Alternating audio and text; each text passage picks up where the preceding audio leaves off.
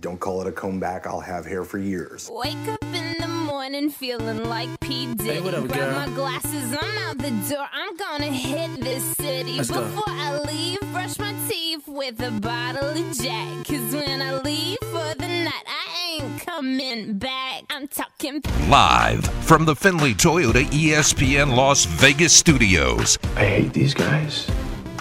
I don't know why you don't, and I'll be in the car. This is the Press Box. Make up stuff. Tyler Bischoff, That player is known as the Scrabble Jackass and is then handed the box top for any further rule clarifications.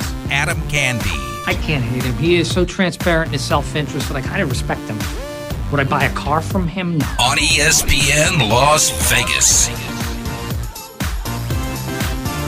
Ed Graney is on a plane somewhere to Minnesota because the Golden Knights couldn't finish the job in five. So we have Adam Candee in today, and we're going to start with the Golden Knights. The first bite. Helps to have it pulled up. Did the Golden Knights deserve better? Well, Pete DeBoer thinks they did. I, I thought the second period we deserved a little more. You know, I, I didn't think we deserved to be down three, uh, one at the end of one, and I, you know, I thought we deserved, you know, to have probably tied it up by the end of the second. So So after the Golden Knights lose a game 3 to 2 in which they outshot Minnesota 39 to 14, had a uh, sizable edge in expected goals and high danger chances. Adam, did they deserve better? Did they deserve more in that game? Absolutely, they deserved more. They deserved better. And the problem is, that's not how hockey works, right? If you want to talk about what you deserve, you can look at every single game of this series. The team that dominated Corsi 4 has lost every single game of the Wild and Golden Knights series. And it hasn't been particularly close in some of these games. So, in the end, yeah, you can want to deserve a whole lot more, and deserve has you on a plane back to Minnesota. I like I, I don't disagree with Pete DeBoer. To me, the bigger problem is Like that shot at Ed Graney. that's the same exact things we heard last year when they were nearly blowing a 3-1 lead to Vancouver and then getting eliminated in 5 by Dallas was that the Golden Knights were outplaying those teams. The Golden Knights were getting more shots and more chances than those teams, but they kept losing those games because they couldn't score. They couldn't beat Thatcher Demko, right? They couldn't score in those games. So, like if this was just a one off, I, I wouldn't be that worried about it. But just because we saw this exact formula play out into a hey, yeah, suddenly you're in seven games against Vancouver and then you're eliminated by Dallas in five, that to me is the, that's a little bit of concern from Pete DeBoer saying that just because we heard him saying the same things last year. Absolutely. And that's the problem that we've seen for two postseasons here with the Golden Knights, in which you say, okay, yeah, we played the way we were supposed to play, and it didn't work because we ran into a hot goaltender, because we couldn't score at the right times, whatever you want to call it. Ultimately, the Golden Knights are on a plane to Minnesota right now because they are a team that tries to play a certain way and if they don't adjust to someone beating that way then that you get a game like this right because obviously that second period in which Minnesota did not have a shot until 7 minutes remaining in the period is the kind of period the Golden Knights should be playing and yet it produced one goal and they they basically lost a 5 minute stretch of this game in the first period and that was enough to lose the whole thing. So ultimately, the Golden Knights can say whatever they want to say about, yeah, if we play that game again, we're probably going to win it. Like you just said, Tyler, that's exactly what we heard against Dallas last year over and over. And it was like the slow road to hell as every game you kept hearing the same thing and you kept looking up at the scoreboard and saying, right, but you're down three games to one. Is there like is there a flaw with this team that's not very apparent where they can be a great regular season team, get to the postseason, and have games just like last night where they dominate or seemingly dominate, but don't actually win? Like, is there a flaw, or do you just chalk it up to hockey's kind of a dumb sport? You don't always win, even though you're better. I think it's fair to put a little bit of both into that equation. And if you look at last night, just take last night, don't think about the rest of the series. if you look at last night, that is actually kind of how I thought this series would play out. I told you last week I bet the Wild to win the series and thought, yeah, they tend to frustrate the Golden Knights, right? They tend to be a team that has the right system to frustrate the Golden Knights. Where you said, are they a team that plays better in in the regular season? Yeah, because over time, when you look at this is what we talk about with analytics all the time. Over time, a team that does the right things analytically is going to win more than they lose. When you turn it into a seven game sample, that can easily go against you. It's just a coin flip. And part of that is hockey having dumb luck. But what works well for the Golden Knights is not always what works well in the playoffs. What we saw in the games that they won is that they were able to adjust, right? If Minnesota in your offensive zone is not going to allow you to get into the middle of the ice, then you shouldn't spend a lot of time setting up in your zone. You should try to be creating momentum by starting the attack from your own zone, getting momentum, carrying it on the rush. They did a very good job of adjusting to that. But what happened last night was they never really adjusted. They there wasn't as much dump and chase and try to create within the zone. They really were focused in a lot of ways on trying to be able to get through the neutral zone, which it didn't seem to work for them. Yeah, in game four, all three of the Golden Knights goals were scored off of some form of transition. Like it, they did not score because they were set up in the offensive zone for 20, 30 seconds and then got a deflection in front of the net or a rebound or something like that. They scored on transition. They scored on a quick hitting play. And then um, Mark Stone's goal last night was on was through transition, right? A pass comes from the defensive zone. Alex Tuch tips it to the neutral zone, and Mark Stone's in. That's how they have been able to sort of uh, break Minnesota or, change what had happened in the regular season against Minnesota. Is they've been able to get those transition goals. I, it almost feels like last night specifically. Not that Minnesota wanted the second period to go like that, but Minnesota was able to play the scoreboard where, okay, the Wild are up by two. They don't have to chase anything they can let the Golden Knights set up in the offensive zone and block a bunch of shots, give them a bunch of stuff from the point, but not let them get into the slot. It it feels like the Golden Knights they found a way to get through in transition, and they've done it in their the three straight games they won.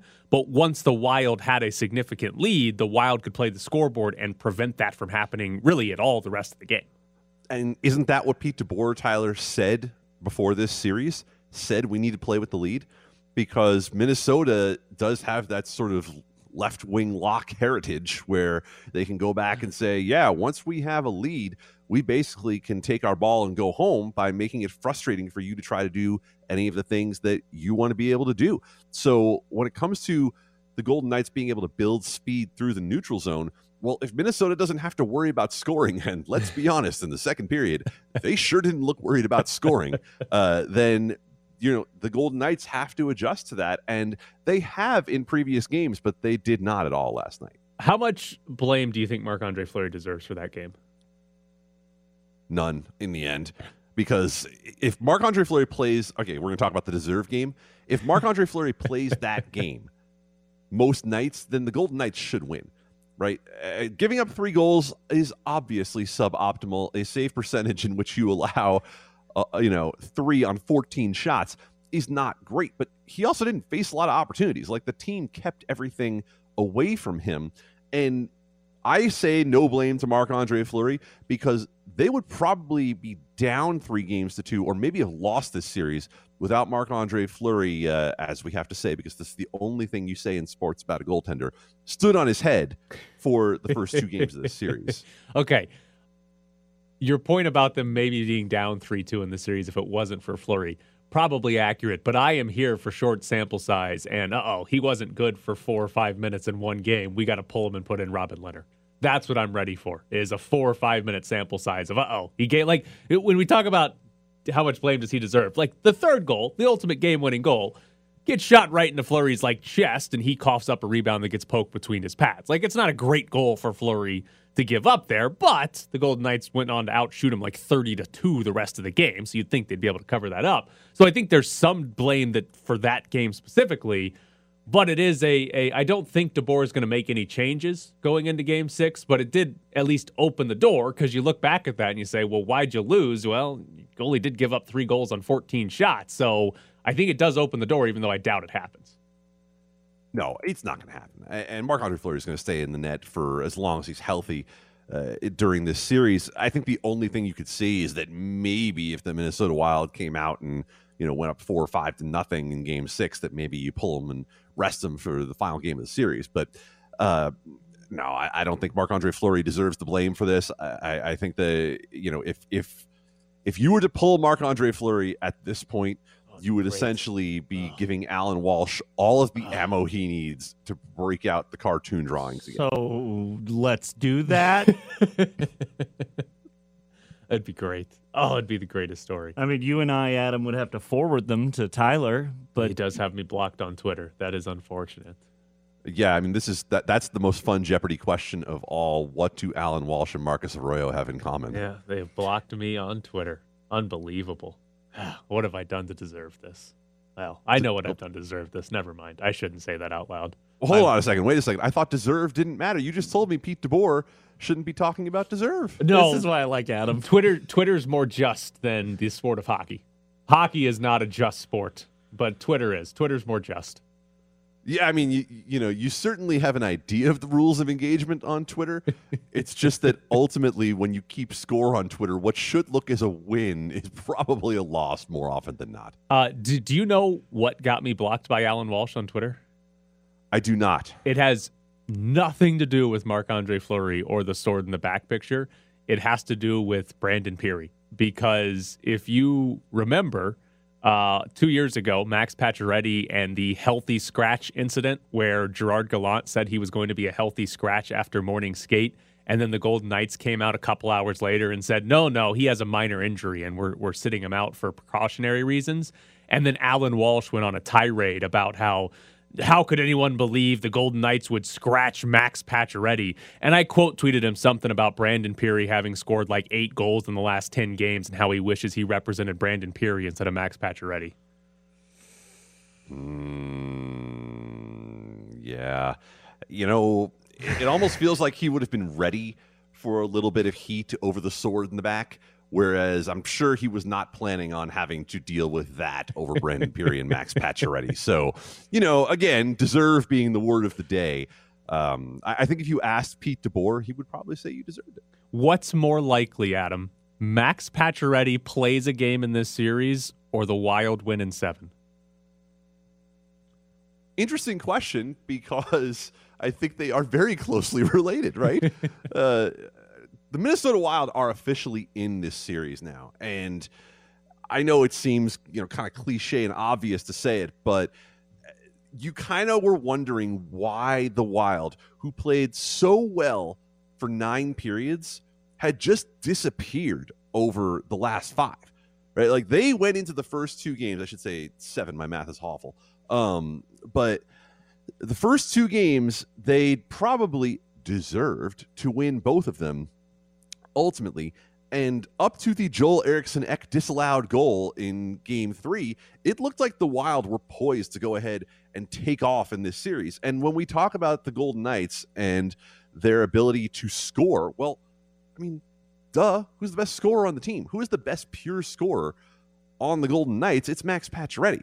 And so, do I think he's going to play a game in this series? No. But of course, the NHL being what it is, they won't say anything. We don't even have the upper half, lower half on Max Pacioretty. Like we are being quiet by Golden Knights standards on what's going on with him. So I'm left to just say that at this point of the season, if Max Pacioretty could go, I think Max Pacioretty would have gone already. All right, coming up next, we'll jump into the NBA playoffs because three point shooting. Oh, good thing it's a seven game series.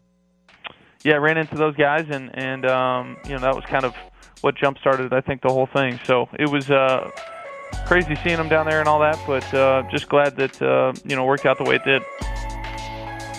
That was Matt Stafford talking about seeing Sean McVay on vacation in Cabo, which means Jon Gruden needs to find out where Aaron Rodgers is going on vacation and just show up.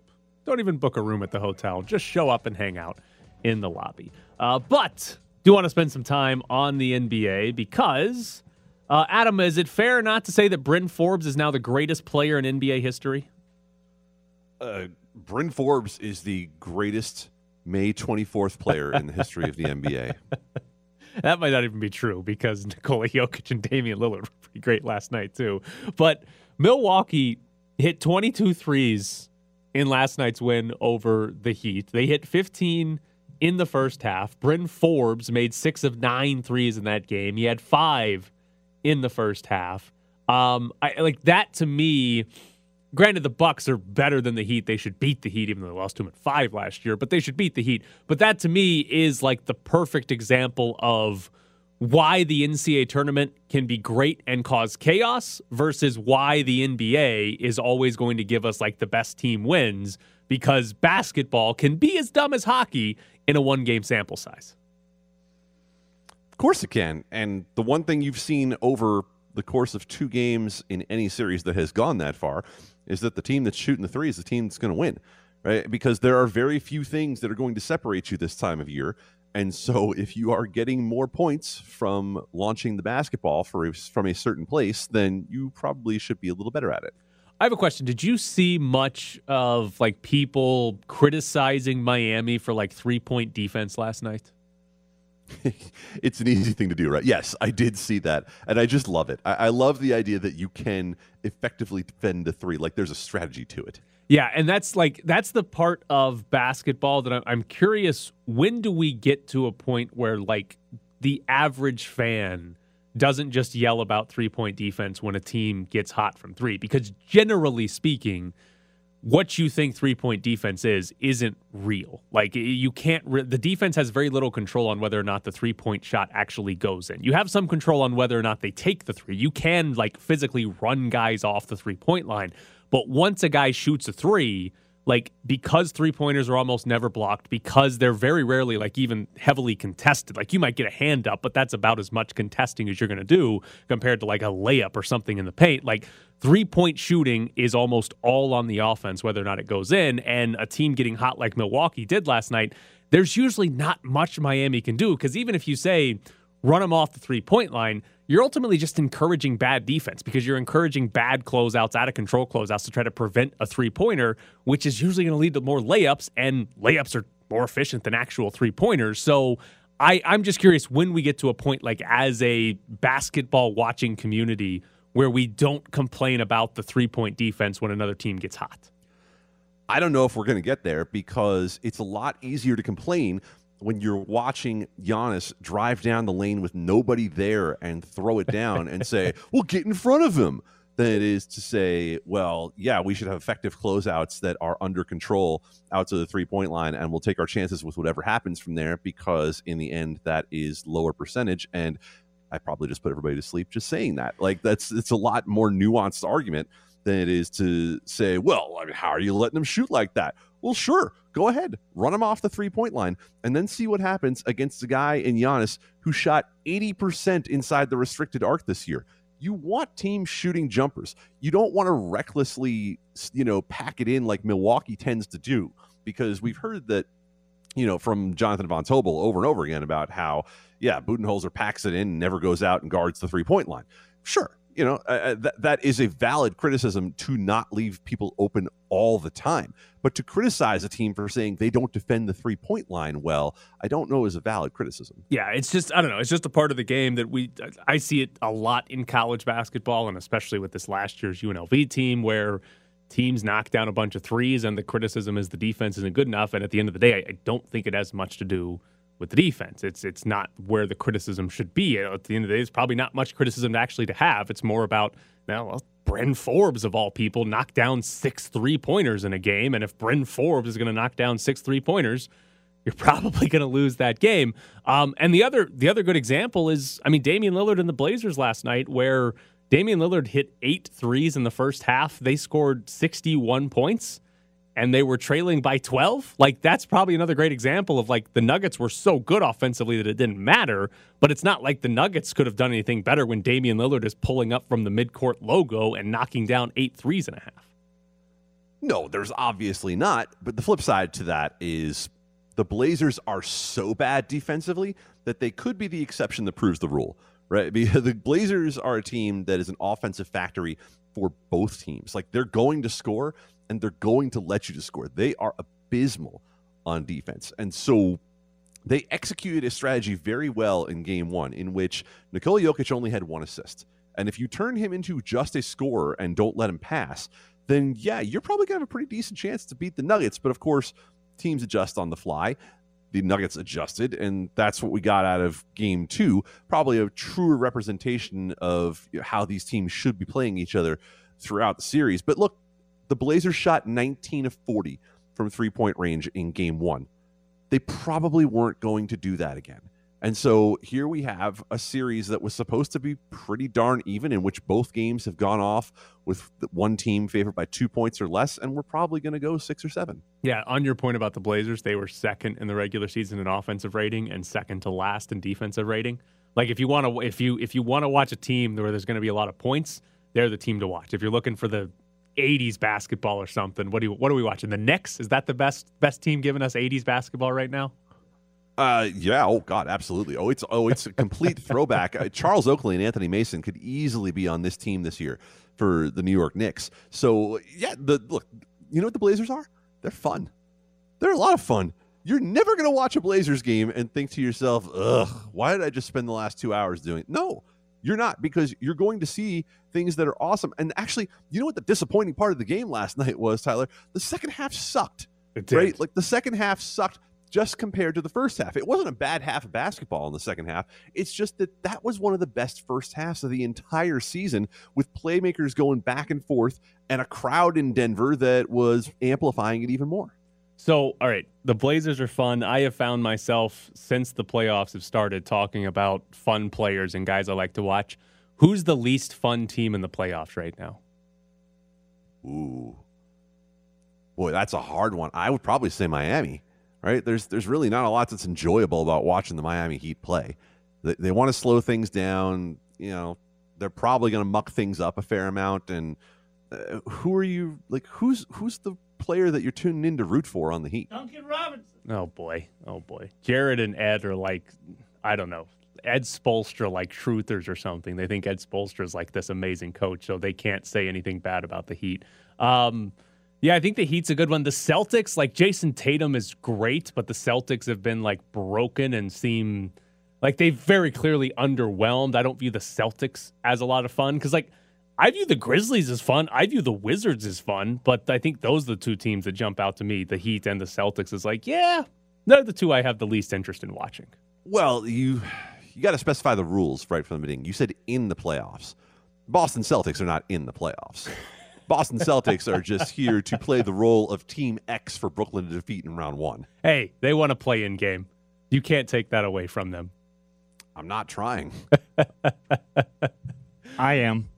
Poor Boston Celtics. Yeah, it's just like I the the playoffs are are about as wide open as they've been in a long time in the NBA this year, which is I think a fun thing. And even though you know, the Grizzlies and Wizards don't have a legitimate chance to win it. I think it's made me, I've enjoyed more of the game so far in the first round, where normally it's okay, give me LeBron in the finals against Steph Curry or something. Like I'm, I'm more or less waiting for the great matchup in the conference finals of the finals. This year, I think I've enjoyed the first round more simply because, oh, Trae Young's not going to win a title, but Trae Young was really fun. Oh, the Suns probably aren't going to win the title, but Devin Booker was really fun. Like, I don't know, for some reason, the more openness of it has made me think has made me enjoy the first couple of games more than I thought I more than I usually have. Well, yeah, I know where you're coming from with that because there, there's been more watchable basketball, and you know what that is? That is a credit to the play-in tournament. That is a credit to getting teams that are actually hot and playing good basketball at the end of the year versus an eight seed that just sort of found itself hanging out in limbo between should we try to get in the lottery or should we try to get in the playoffs and did shrug emoji and said, eh, I don't know like you actually have a Grizzlies team that is peaking and playing great basketball right now and got the benefit of, you know, the Donovan Mitchell mess going on up in Utah. and then on the other side, you got a Wizards team that is actually doing fun things on the court with Russell Westbrook and a healthy-ish Bradley Beal. All right, coming up next, Yaron Weitzman joins the show. Here's a steal by Giannis on a bust out, lays it up good. 111 to 79.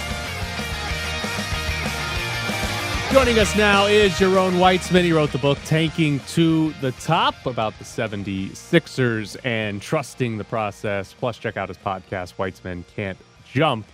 How are you today, Jerome? Doing okay. What about you guys? We are good. Um, so I actually want to start with Donovan Mitchell and how how curious is it to you that we have a report that like his personal training team and the Jazz training staff are at odds about how healthy he is and whether or not he should play? Um, yeah, I would say so. I mean, that that's, that stuff happens all the time. I think, and a lot of this this is like a constant battle in the NBA these days between um, star players, how much say they get, and they have their own people, and then who works for who, and the own people work for the um, team, how they relate, and like coaches and training staffs getting into issues because coaches want training staff to clear guy. So that a lot of that's normal, even though it can be a little concerning. The part that's more concerning here is that Mitchell went public with it, which shows you there's like a lack of trust there and a lack of foundation, and that there have been reported issues in the past with Mitchell and excuse me, Mitchell and Gobert and Mitchell and other people in the organization. And just, I don't know what it all means, but it definitely feels like it's something that is something, if that makes sense. It does. And the strangest part, and I think this is maybe for me where it diverged from, you know, Kawhi and every other big story we've heard that goes along this line, is that everything we heard about Donovan Mitchell leading up to an hour before the game was, yep, cleared, ready to go right? Donovan Mitchell is going to be back in, and you know uh, the the betting markets were reacting accordingly. It seemed like all of the information was out there, and then this changed sort of on a dime. Uh, what do you read into the way it played out on Sunday?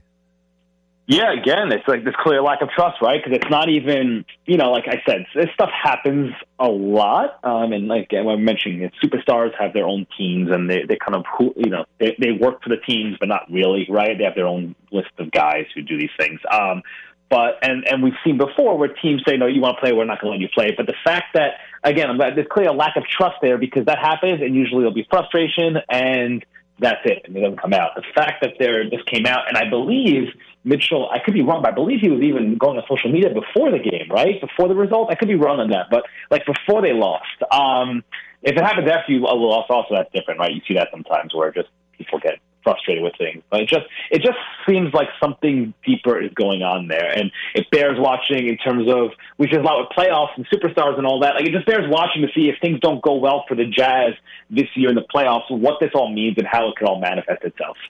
All right, in about two weeks, who is the bigger star in the NBA, Trae Young or Devin Booker?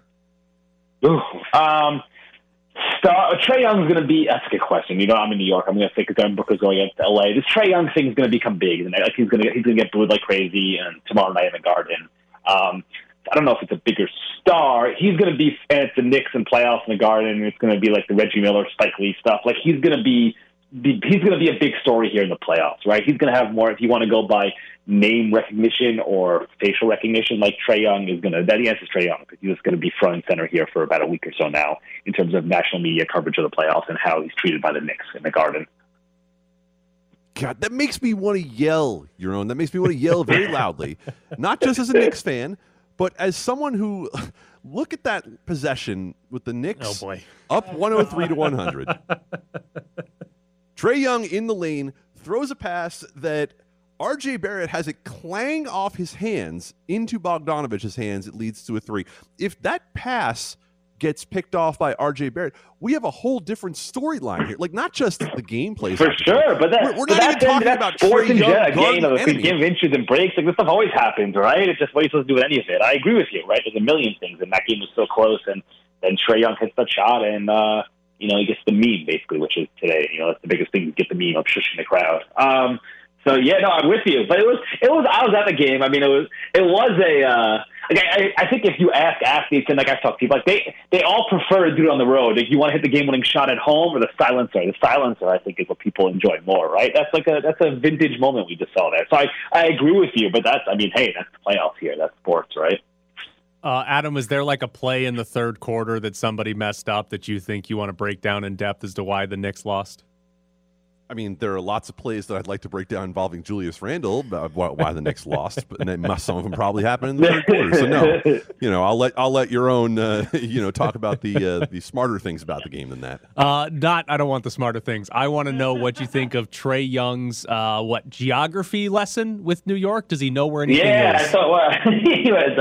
It's first of all, I just, I, and as a New Yorker, I just like anyone, and it's it's branding now, but like I, I it, anytime someone refers to the Garden as the Mecca, I don't even know if these guys know what that means. They just, you know, it's the Garden, it's the Mecca. Like I don't, I don't know, I don't even know what that means, right? But whatever. But yeah, then he thought they were playing in Times Square, and uh, for those who don't know, Madison Square Garden is not in Times Square. It's about like, eight blocks south of Times Square. So for those who know, he was actually in I don't know Midtown would be the proper, more proper term. Are are New Yorkers like stuck up and expect everybody to know that, or do they actually have some sympathy? Because yeah, why would people know where everything is in the city? Yeah, I don't know if people are stuck up. Um, it's a good question. I don't know if anyone else noticed it. Uh, I had a few people text me joking. It's just like, you know, don't go to the cliches about just saying, you know, it's like it was, um, I don't know, word vomit, New York City Knicks basketball bingo, right? Like Mecca, Times Square, stage, you know, it's, it's putting together set words that don't make sense together. So just, you know, speak from your heart. Don't do cliches. How about that? Stick to what you know stick to what you know. You have you have plenty of ways to go after New York. That didn't need to be one of them. All right, we we, we as Knicks fans, we understand that there is plenty you're going to clown us for. But hey, when it comes to something like our city and where the you know where the landmarks are, come on now. So I anyway, moving on from the Knicks and the Hawks because you know we have to. The the Lakers played Game One with an urgency that suggested, eh, we can win four out of six against the Suns right? Uh, uh, what do we think about uh, where the Lakers are right now? Uh, LeBron, it would appear, is not at 100%. And this Suns team certainly came out of the gate like a team with something to prove. Yeah, I mean it's the it's the health part. The Suns are really good. We've had that, right? We're going to focus on the Lakers. The Suns are really good. They've been really good all year. They have Chris Paul's great. He always elevates the team into winning. Devin Booker is a premier um, half court score, which, or score in general, right? And then that's the stuff you're talking about, like winning in the playoffs, winning recipes. That's that. Mikal Bridges is fantastic as a three and D guy. Like he's a lockdown league with shots. Ayton's gotten better. They're really good. They play really well together. They're disciplined. They're well coached. They're playing the string on defense. They're well rounded. They're diverse. So they're really good. The thing is, the Lakers are fully healthy. They're the best team in the league, probably. You know, maybe the Nets are more talented, but just the Lakers when they're fully healthy, what they are is they're the best defense in the NBA. And then they have the two guys who, like, if it's a close game, then the last five minutes, you're not picking against them, right? Because they have LeBron and AD. Um, and right now, it seems like LeBron and AD neither are fully either healthy or at least back into uh, I won't say shape, but back into form. It's missing all that time, right? And the question is, can they? And this is the thing, like when you're number seven seed, you're playing a really good team at number two, so you don't have that tune-in series, right? And the question is, can they withstand that? Like, will they? Will there be? Are the Suns good enough to knock them off before they get round into form? So we don't want to overreact to one game like we saw last year. I think they lost game one to Portland Lakers, right? Um, in the first round. Um, but this team's really good. And the Lakers, the health part is the scary part. Like LeBron, he did not put his imprint on that game. Davis did not look good. So we'll see what's going forward. But this series should go six or seven at the least. You know? Are they going to stop playing Andre Drummond at center? I mean, I, I'm surprised. I've been surprised.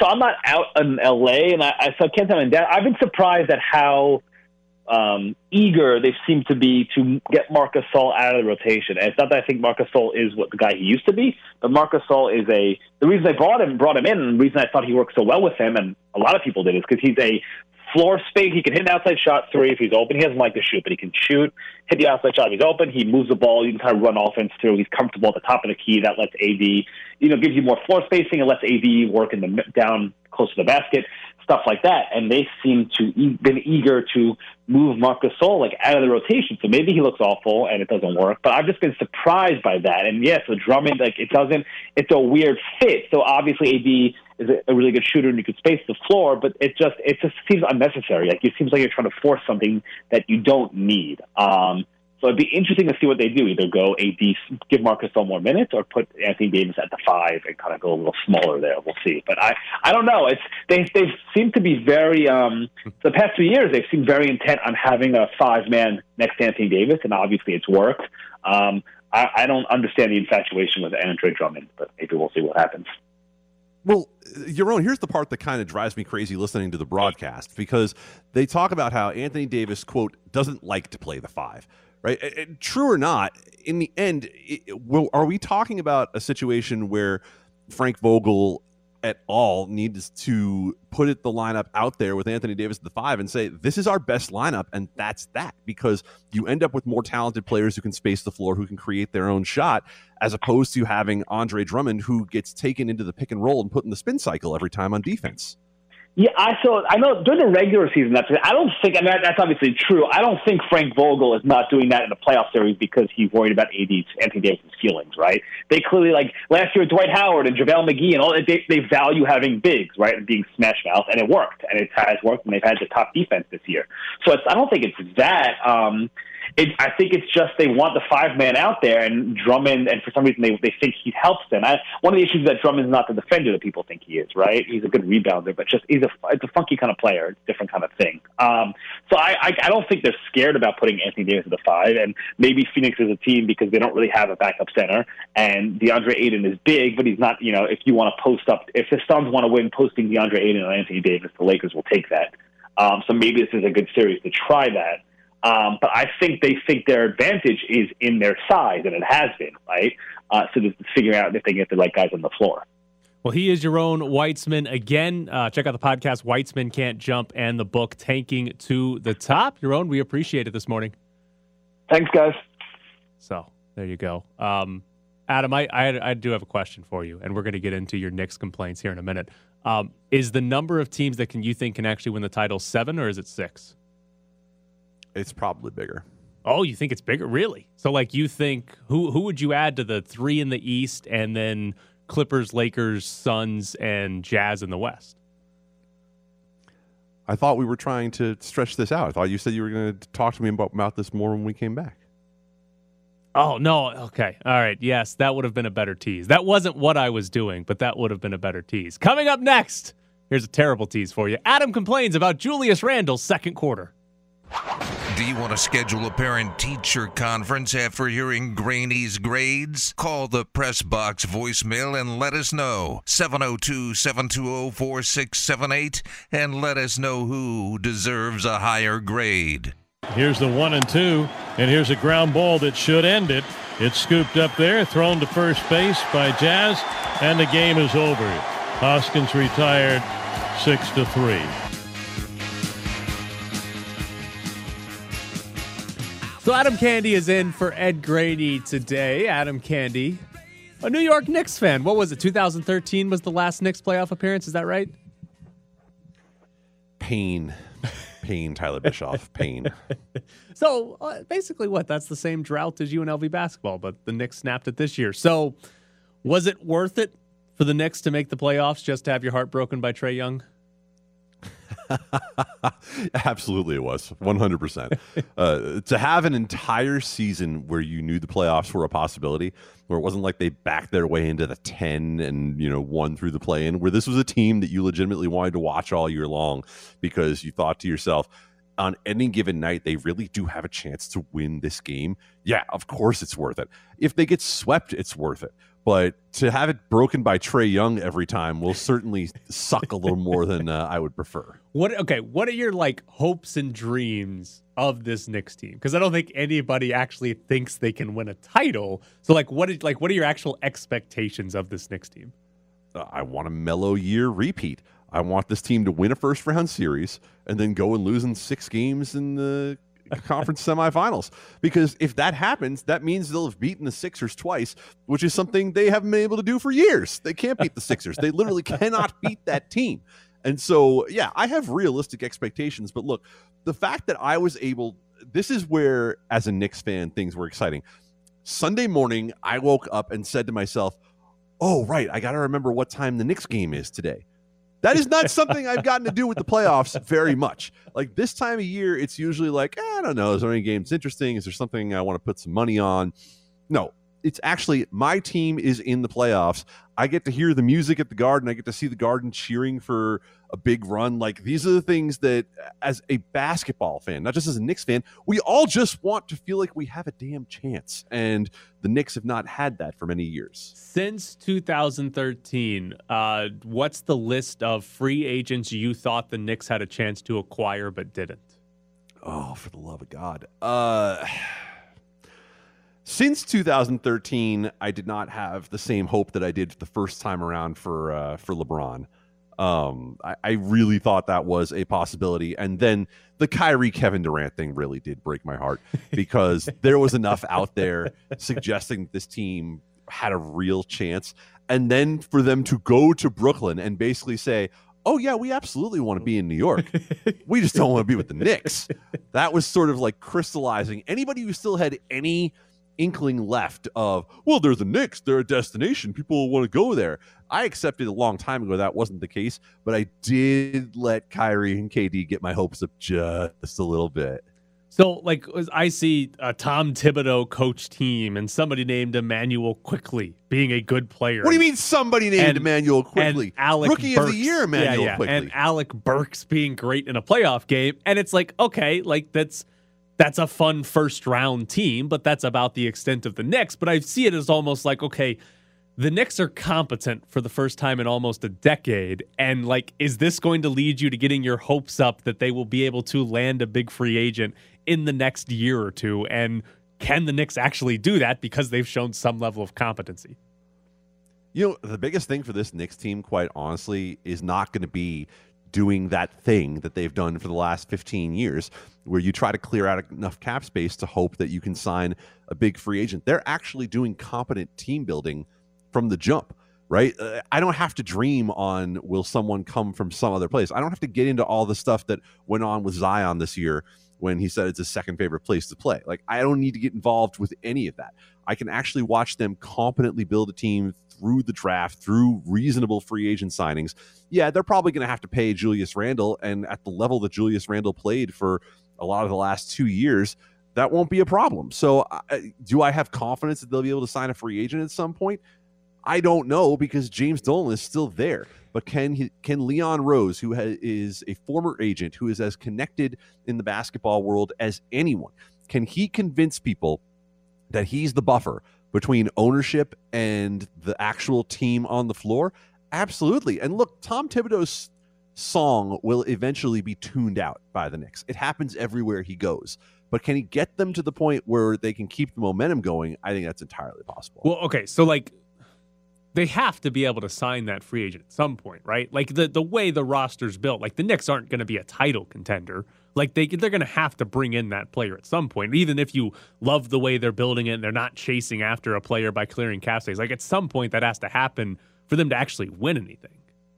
Sure, but it can happen naturally, right? You don't have to be paying other teams with draft picks to take your bad contracts if you never signed the bad contracts in the first place, right? You don't have to worry about is James Dolan going to step in and make you trade a first round pick for Andrea Bargnani? Like these are the things that with competent management you don't have to sweat. So yeah, I do think at some point they're going to have to sign a free agent because every team that competes in the NBA eventually has to sign someone to complement the roster. But you don't have to worry that James Dolan is going to take a completely finished trade for Kyle Lowry and knock it out because he thinks that Masai Ujiri got the best of him in Denver. Like these things aren't going to happen if Leon Rose truly is taking the reins of this team. So, what uh, strange situation is going to lead to a New York Rangers style firing of the entire front office when James Dolan puts out a statement that nobody else agrees with? Uh, I, I can already see how this is going to happen. So, JD in the Straight Shot, uh, James Dolan's hit band, is going to be playing a show somewhere down in the village on a Saturday night, and he's going to ask Leon Rose to go check out the show, and Leon's going to be like, "Oh yeah, totally, I'll be there." And then he's not going to show up, and Jim's going to get pissed off and fire him. Uh, I will say one last thing for you as a Knicks fan. I do feel a little bad for you that you can't enjoy Trae Young. Because Trae Young, like, it, it's probably going to be one of the most fun stories players in the, over the next 10 days or so. And I know you're going to hate every single minute of it. If RJ Barrett catches a pass thrown into his hands, I don't have to worry about enjoying Trae Young for a second because the Knicks are up one nothing, and the entire narrative right now is about how Trae Young can't perform in the clutch. Is that the pass that everybody was complimenting him for being so great? I believe so. Okay, you got to hate that. Trae Young is amazing. I love that guy.